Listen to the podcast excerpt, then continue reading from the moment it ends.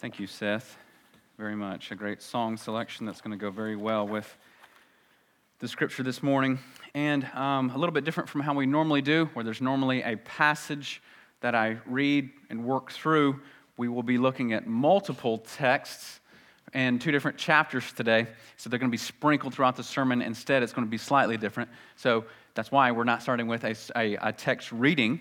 So let me go right into prayer. Would you please bow with me?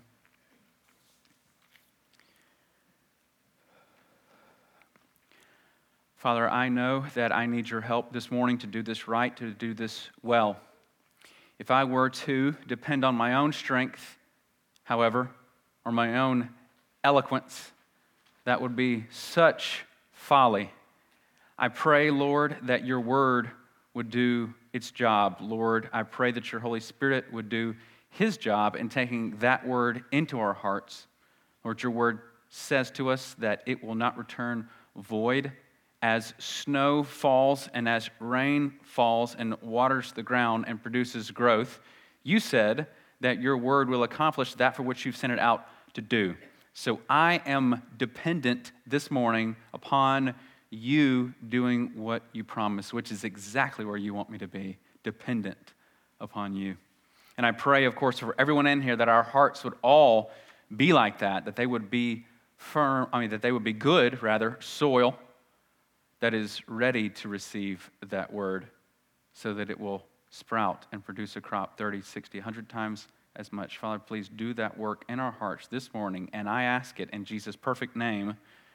Amen. Welcome, welcome this morning to worship at Christ Fellowship. So glad that you're here. We're going to be continuing on in our series called Ezra Nehemiah Rebuilding Through Prayer. Ezra, Nehemiah rebuilding through prayer. As long as I'm pastor here, every January is going to be devoted to prayer, a series on prayer, so that we start our year off right, refocused on God and Him helping us to be the people that we need to be. Rebuilding is a part of this title because as we learned last week in Ezra and Nehemiah, there, there's three parts, really. If you want to break down these two books, you can really break them down into three different leaders.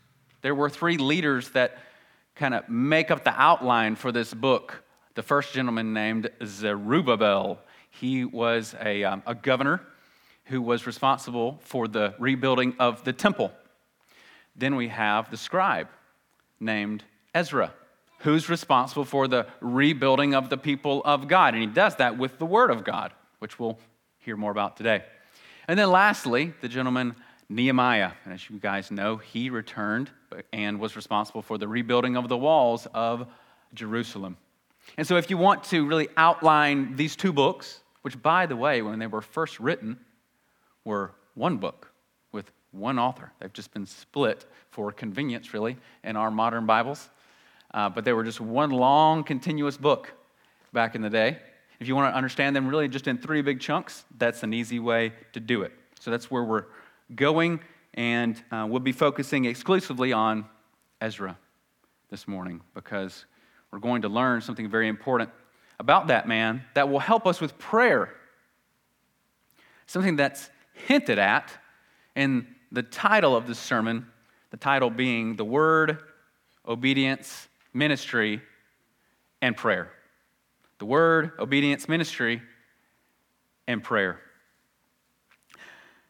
So, suppose you and I were having a, uh, a, a, conversation. We're just sitting down, we're, we're talking, and I happen to notice someone I know off in the distance, and I direct your attention towards that man, and I say to you, You know, the good hand of God is upon that man.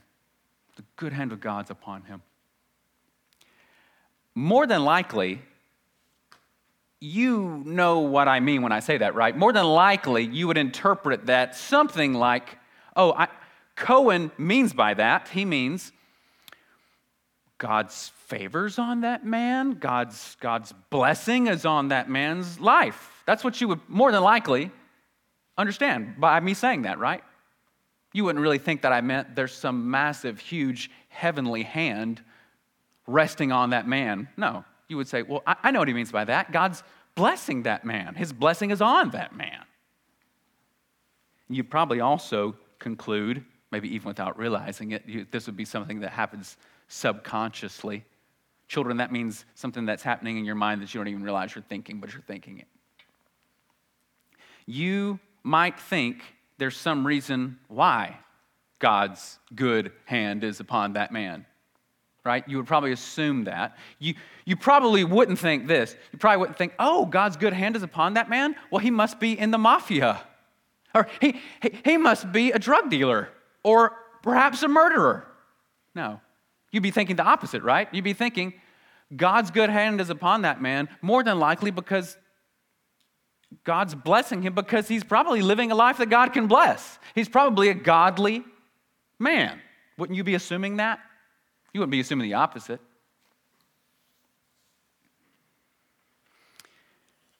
And who doesn't want a life with God's blessing on it? Who doesn't, in this room, who doesn't want God's blessing upon your life? If I sat down with each one of you one on one and I said, do you want God's blessing on your life? You would all say to me, Yes, Cohen, I do. Of course I do. Absolutely. The great thing about the Word of God that we've got right here this morning is that it's just that. It's God's very word to us. These are words written down by holy men of old, whom the Holy Spirit inspired to write this text. We often get insult, insults hurled at us as Christians. I don't believe the Bible because it's written by man. And we say, we believe that. we believe it's written by man. It's not an insult. We believe it's written by men who are carried along, moved along, like a ship is moved along by its sail, wind blowing it. They were moved along by the Holy Spirit to write what He wanted them to write. Holy men taught and inspired by the Holy Spirit to write this message. We believe that. And thank God, in doing so, we have a God inspired text. These are the very words of God to man, revelation from God, God revealing himself to man. In doing so, we have commands on how to walk before him, how to live righteously, how to have a blessed life. He tells us in this word how to have a blessed life, does he not? Which begins with commands concerning the fact that we need to repent first and foremost. There's no way to have God's blessing upon you while you're living in blatant disobedience to Him. The first command to sinful man is to repent, turn away from our sins, and turn to Him and trust that what Jesus did for sinful man on the cross when He shed His blood, died, buried, rose again from the dead, all that was to absorb the wrath of a holy God and His justice that should rightly fall on sinful man. Jesus did that for sinners. And that's the, really the first command that we receive as those separated from God because this perfect God man took the punishment in our place. We receive so much instruction in the Word on how to be right with God and how to live right before God once we've turned to Him, once we've made those choices, once we've been changed within. We then have so many wonderful commands about how to live rightly, how to live that life that God can bless, right? So many on how to live righteously. But we also get examples of the lives of people that are living that way that we can look at, that we can read about. Because not every portion of the Word of God is just commands, commands, commands, is it? No.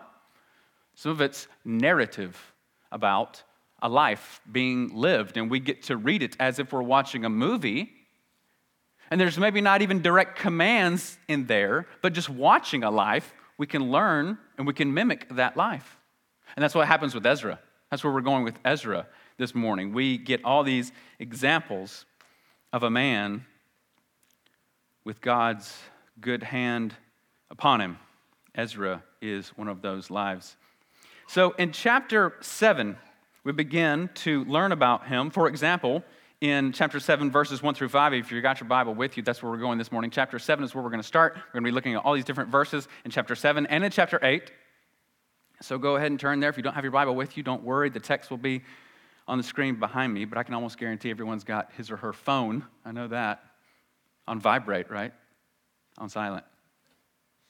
And you can be there in your Bible app as well. Ezra 7 1 through 5, we learn Ezra is a direct descendant of the first high priest Aaron. Let's look at that text. It starts out by saying, Now after this, in the reign of Artaxerxes, king of Persia, Ezra, the son of Seraiah, and then it goes through all these son ofs, son ofs, son ofs that names I have a hard time pronouncing, so I won't torture you with it.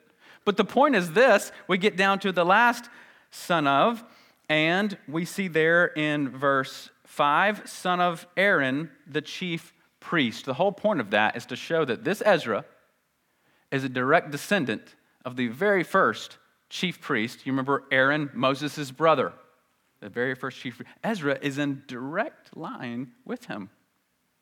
Okay, so he's an heir to this priestly line. And it says this in verse 6 this Ezra went up from Babylonia, that's Babylon. He was a scribe, skilled in the law of Moses that the Lord, the God of Israel, had given. And the king granted him all that he asked. Then we're told why. For the hand of the Lord, his God, was on him. This Ezra, if you're wondering what's going on here, this is about 60 years, by the way, after where we left off last week. After um, Zerubbabel goes back and takes all those people and, and starts to build back the temple. About 60 years later, we get another wave of people going back with Ezra. But only about 2,000 of them, or less, it's a little less, go back with him. And this is where all this starts. And we see that the king let him have anything he wanted for that trip but we're also told why because God's hand was on him.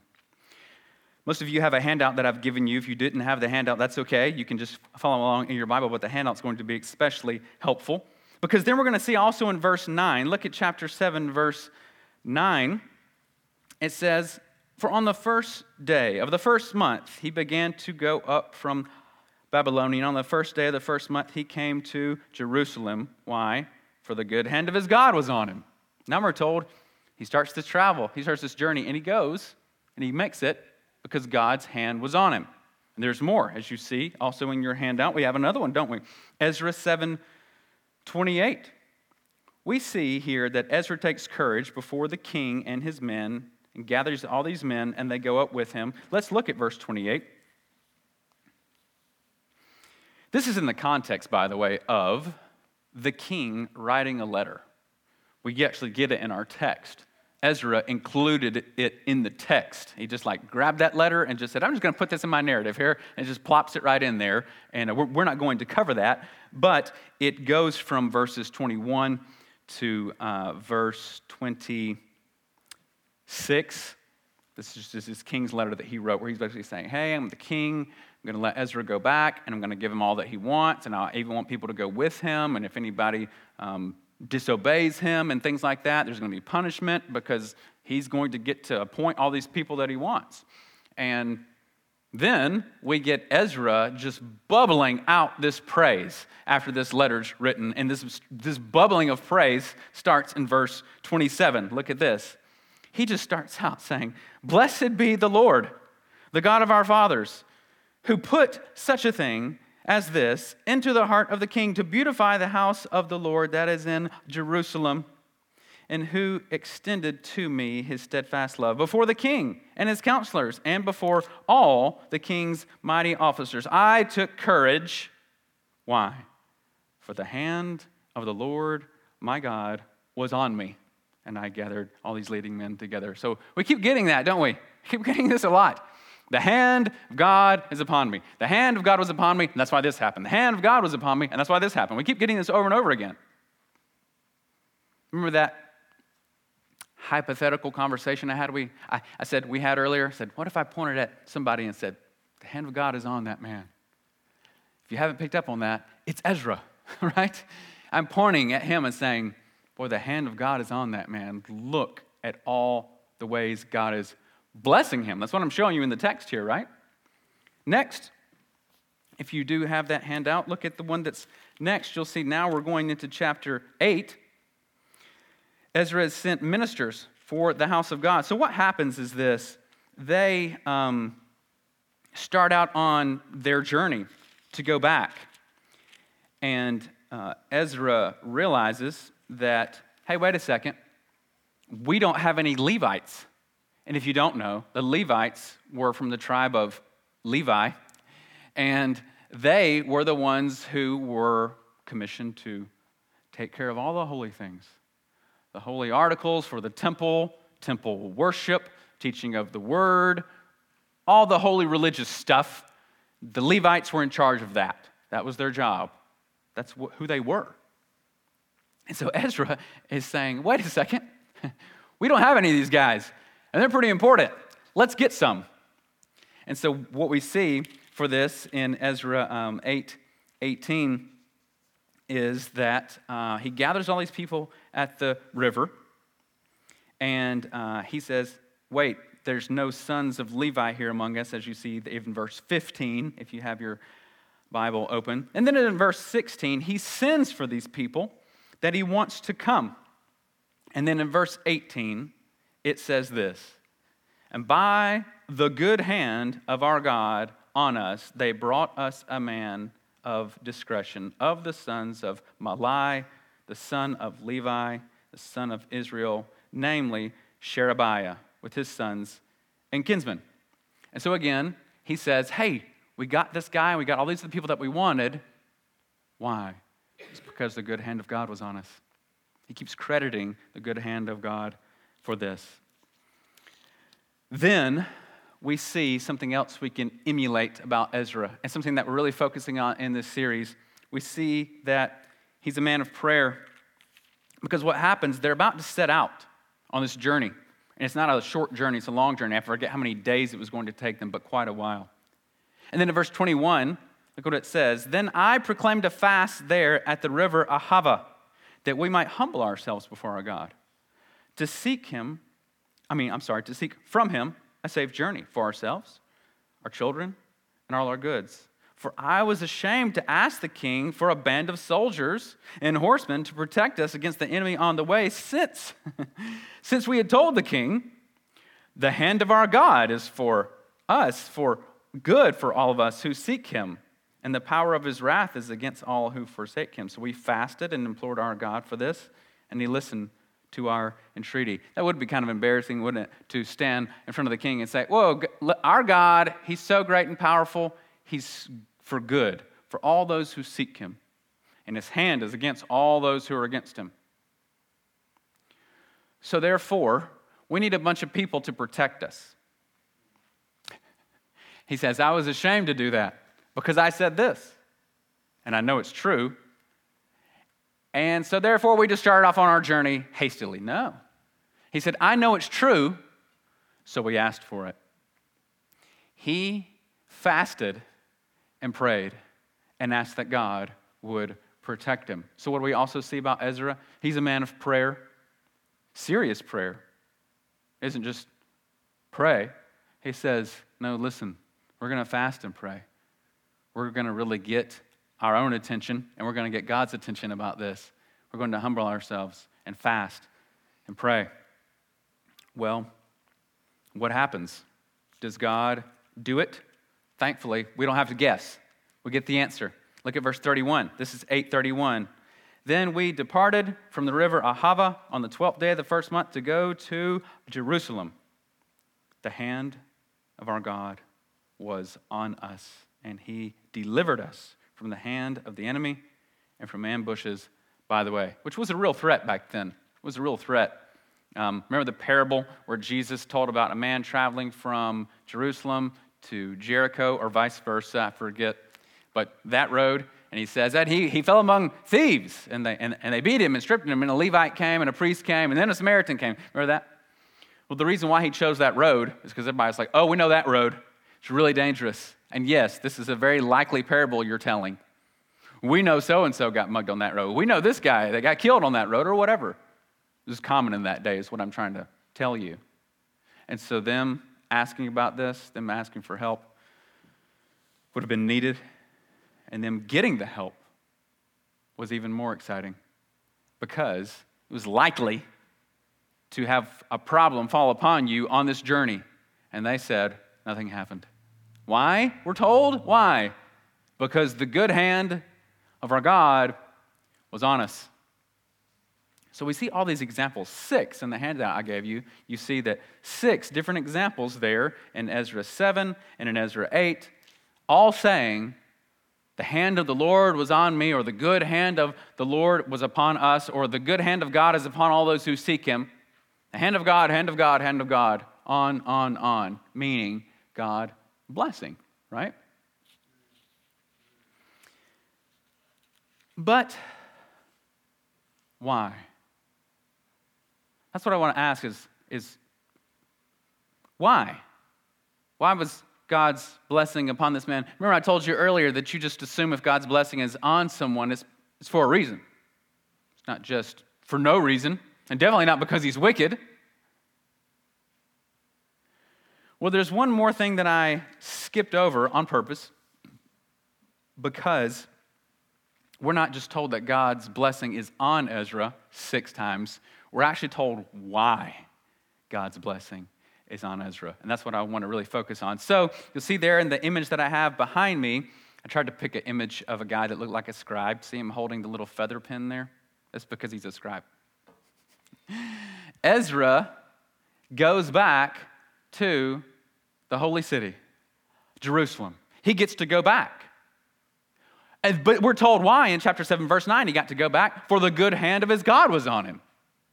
But then we get a third, we get another layer. See, we get the outside picture, Ezra returning to Jerusalem. Why? Because God's good hand was upon him. Then we get a third level. But why was God's good hand upon him? Why? Because that's really important, isn't it? I said if I asked you one on one, do you want God's blessing on your life? You'd all say yes. Okay, so let's talk about how that happens then. Because it doesn't just magically happen just because you really, really want it to. How? Why was God's good hand upon Ezra? We're told we get another layer, we get another level in verse 10. And I love chapter 7, verse 10. I've loved it for years. When I first saw it, I thought, oh, wow. This is like a gem. This is like a key. It's like I just found a golden key to open so many doors. Look at this. We are told, it starts with for. For means like because. Why was his good hand upon him? For Ezra had set his heart to do three things study the law of the Lord, and to do it, and to teach his statutes and rules in Israel. Why was God's good blessing upon this man? Three reasons he set his heart to study the law of God, to do it, and to teach it. That's what the text says, right? I mean, I'm not, I'm not making this up. I'm not even doing any backflips with this text at all. It says this is why God's good hand of blessing was on him because he did this. Because he did that. So, let's talk about that. Let's talk about those three things. Let's talk about those three things study, I'm, I'm calling it obey. Study, obey, and teach. Those are the three things that Ezra 7:10 focuses on, right?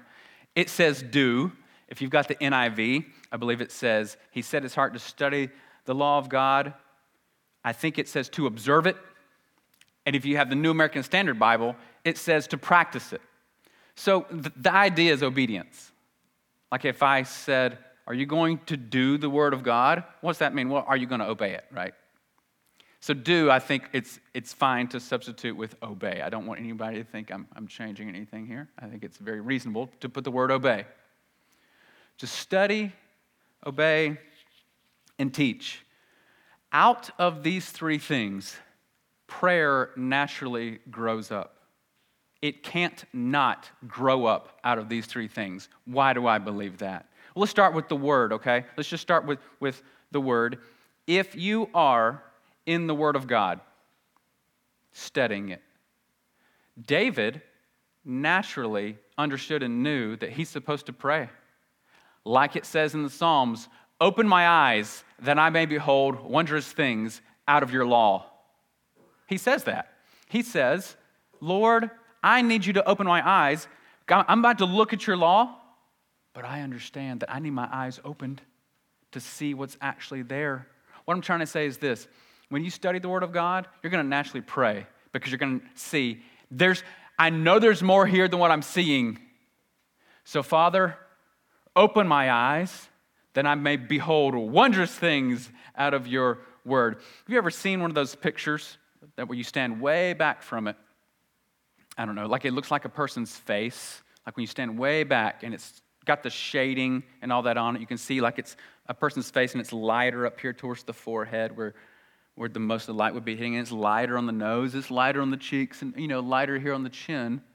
And then there's more shading here, and there's more dark under the eyebrows, and dark under the nose, and dark under the lip, you know, where all the shading's supposed to be. And then you walk closer to it and you say, Oh my goodness. It's that whole picture that just looks like a human's kind of fuzzy face from way back there, it's made up of about 10,000 little pictures. That's, that's crazy. You've all seen one of those, right? Or at least seen it online. You say, wow, it's a bunch of little pictures. And then you get even closer and you say, oh, look, there's a, there's a couple here, and there's a guy with his dog over here. I didn't even see those. When I was way back here, that's how the Word of God is. That, the Word of God is like that. It's simple enough that a child who has a basic understanding can at least see something in it. Oh, I see a face there. Okay, I get that. And someone who gets a little closer says, Now I see even more. And someone who gets even closer says, Now I see even more. The Word of God's like that, except guess what? The closer you, you don't ever stop getting close to it. It's always revealing more of itself to you. Jesus said, My words are spirit and they're life. This word is living. And so that's why we would pray naturally. If we're in the Word, studying it, open my eyes that I may behold wondrous things out of your Word. If you want to help yourself pray more, study the Word of God more. I'm telling you, they go hand in hand. Because the more you study, the more you'll see, I know there's more here. I know there's more here I'm not seeing. I know there's more. And then also the next one, obey when you start to strive to obey the word of God, guess what? It makes you want to pray, Lord, help me obey you today. Help me to walk out this thing that I just studied. I just saw it in your word here. Please help me do this. Then guess what? You also will naturally pray when you don't do it. It's called confession. You will naturally confess your sins if you truly know the Lord. I'm not just going to assume all of you know the Lord in here. I hope that you would come to know him, though. This sermon, this whole sermon is your invitation, by the way. This whole sermon, God is calling out to you to turn to him, to repent, to come to him.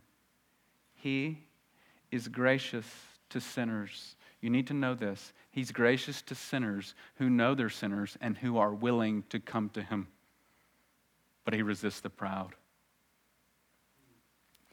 So, those of us who naturally know him, it grieves us when we disobey him. It grieves us.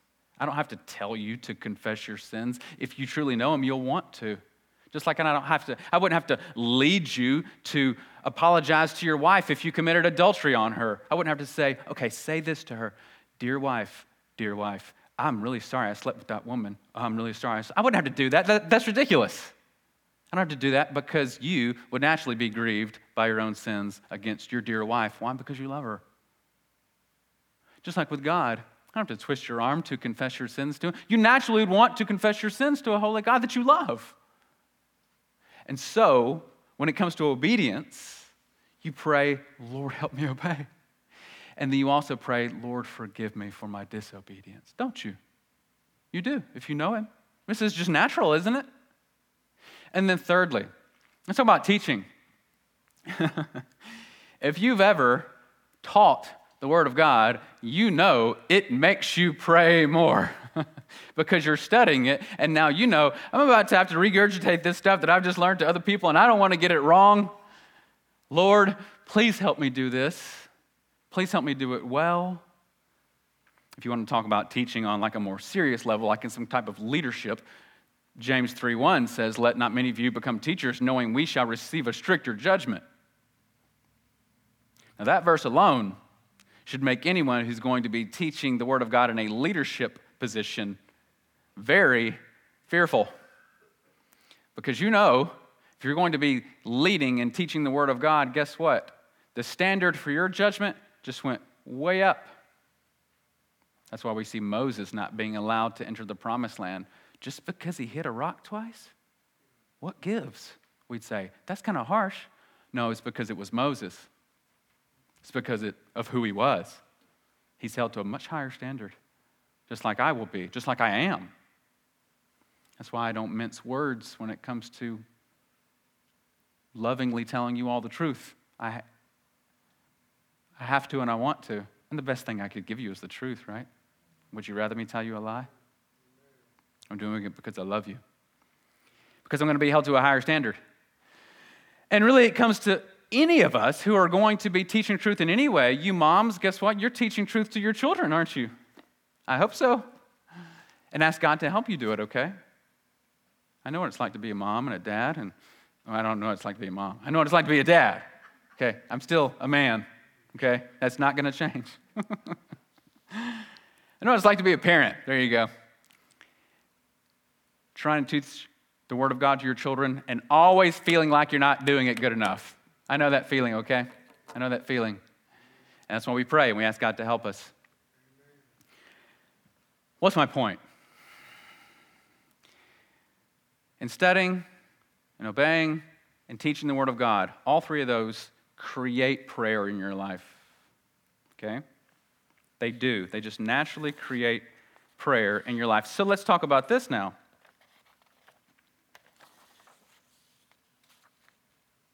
All three of these are necessary. Let's talk about if we take one of them away. Let's start with obey, okay? All three of these are very necessary. What if I what if I just study and teach but don't obey? What do you call those kind of people who know a lot of the Bible and teach it but don't do it? What do you call those people? Starts with an H, and people call us it all the time hypocrites, right? That's what we call people who know truth and tell other people truth, but don't do the truth. We say, You're a hypocrite. When they say, Hey, lying's bad, and they lie. Stealing's bad, they steal. Hey, sex outside of marriage is bad, living with their girlfriend. We say, You're a hypocrite. That's, you are a living contradiction, my friend. That's what we call those people. Do you see why all three of these are necessary? Studying, obeying, and teaching. They're all necessary. Let's now move on to something else. Let's now, let's say, what if you study and obey, but you don't teach? You study and you obey, but you don't teach. You say, well, okay, what's wrong with that? Not everybody's a teacher, Cohen. Okay, I don't necessarily mean like teaching like I'm doing. I just mean giving out the truth to anybody in any way because we're not all called to this position to do what I do. Some of you, when I ask you, hey, would you like to read my sermon text this morning? Some of you say, I, I, I don't, I don't, I don't, I don't read in front of people. I'm like, okay, no problem. Calm down, it's okay. I'll ask someone else. Some of you, the thought of getting up here and opening your mouth and talking about anything makes you like hyperventilate. So not all of us are called to this, are we? And guess what? I'm not, I'm not good at what you're good at. Okay? Some of you Ladies are really good at caring about other people. I'm like, I didn't even think about that. Thank you so much. I did not even think about taking a meal to those people and doing that thing. And wow, I'm so grateful for you. So we all need each other, right? So we all teach in different ways. Giving the truth out to anyone in any way, I think, is a form of teaching. Okay?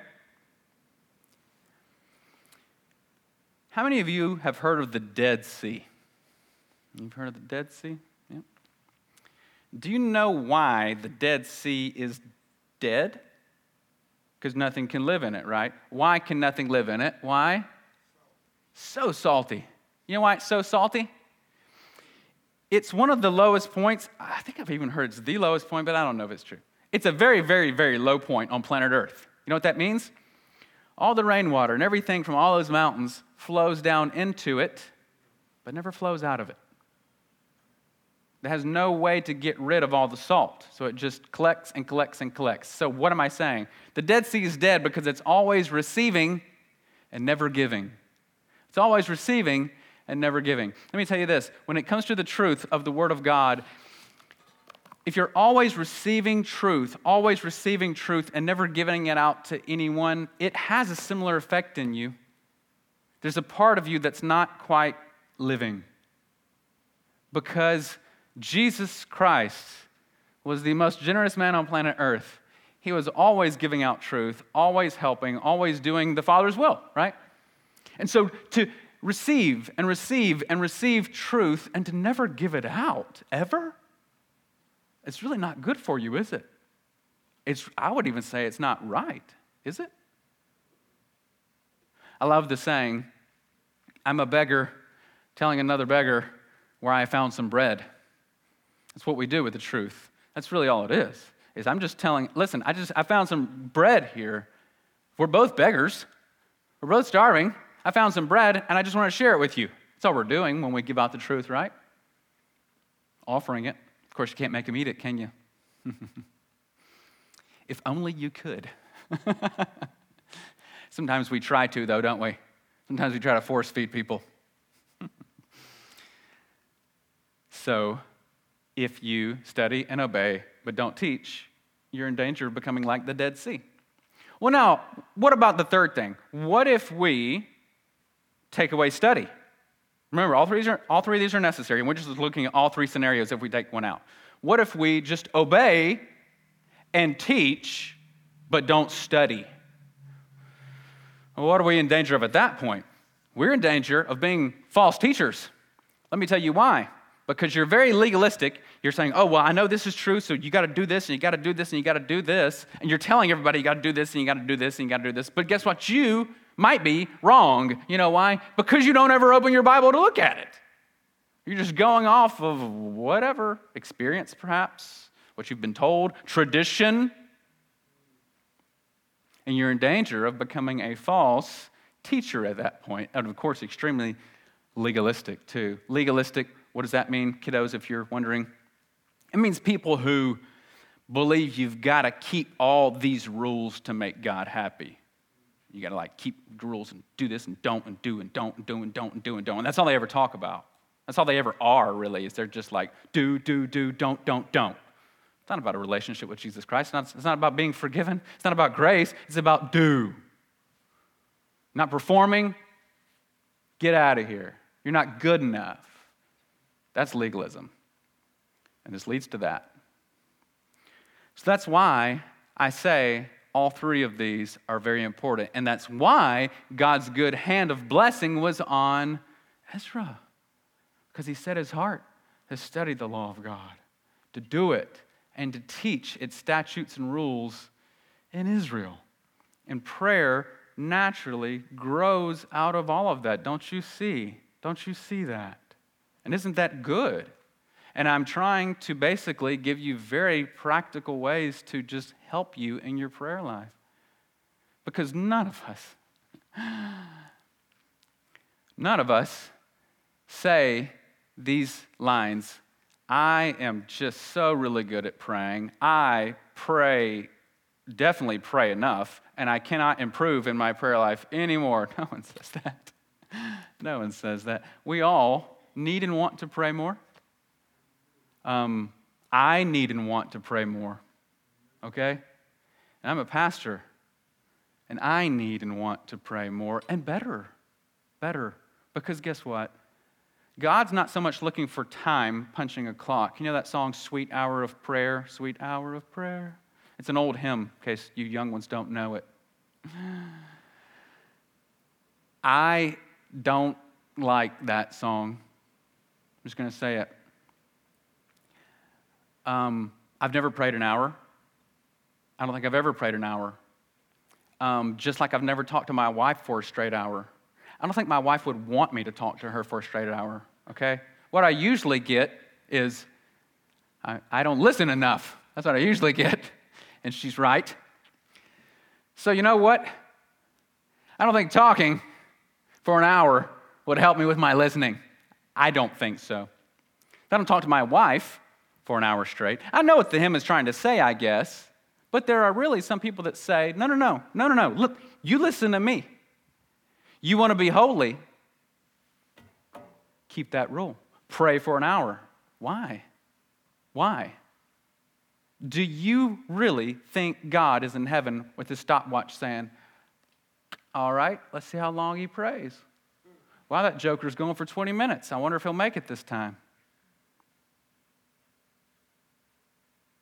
I wouldn't want an earthly father like that. And I would be really disappointed if my heavenly father was like that. But guess what? I don't have to guess because I know what he's like because he tells me in his word what he's like. He tells me also in his word that studying, obeying, and teaching are the ways to have a better talking relationship with him. Prayer grows out of these things naturally, okay? And so I just want to keep it very simple for you. Sometimes these prayer series, you've heard them, I've heard them, it's all about, okay, try this, start doing this, don't do that. I don't want to do that. I just want to say these three key things, you bolster those up in your life just a little more, and guess what? You're going to start praying more, just naturally. Just naturally. Isn't that encouraging? So very encouraging. And so I want to leave you on that encouraging word. Study the word, obey the word, teach the word. And if you're saying, I struggle with those three things, which is why I said pray about them, did I not? I struggle with them too, guys. I struggle with them too. Cohen, I get so distracted when I when I try to pray and when I try to when I try to read my Bible, I get so distracted. Join the club. I do too. What do you do at work to help you not be distracted? Because I doubt when your boss comes in and he says, Hey, you got those things for me? You know, I was just so distracted. Yeah, have fun with that, right? Do the things that help you not be distracted at other times, right? Just practice these things, guys. Practice them, walk in them, and God will meet you there. God will help you, and that's how the good hand of God will also be upon you. Let's pray. Father, we thank you for these very uh, simple and encouraging truths that we hear from your word. We thank you that Jesus Christ, of course, showed us these things more perfectly than anyone else. Lord, I pray, of course, we do want to copy Ezra in his habits and in his way of life so that we can have the good hand of God upon us. But Lord, we know that he was doing those things because he had the Spirit of God within him, the Spirit of Christ. And so we ultimately, of course, follow Christ.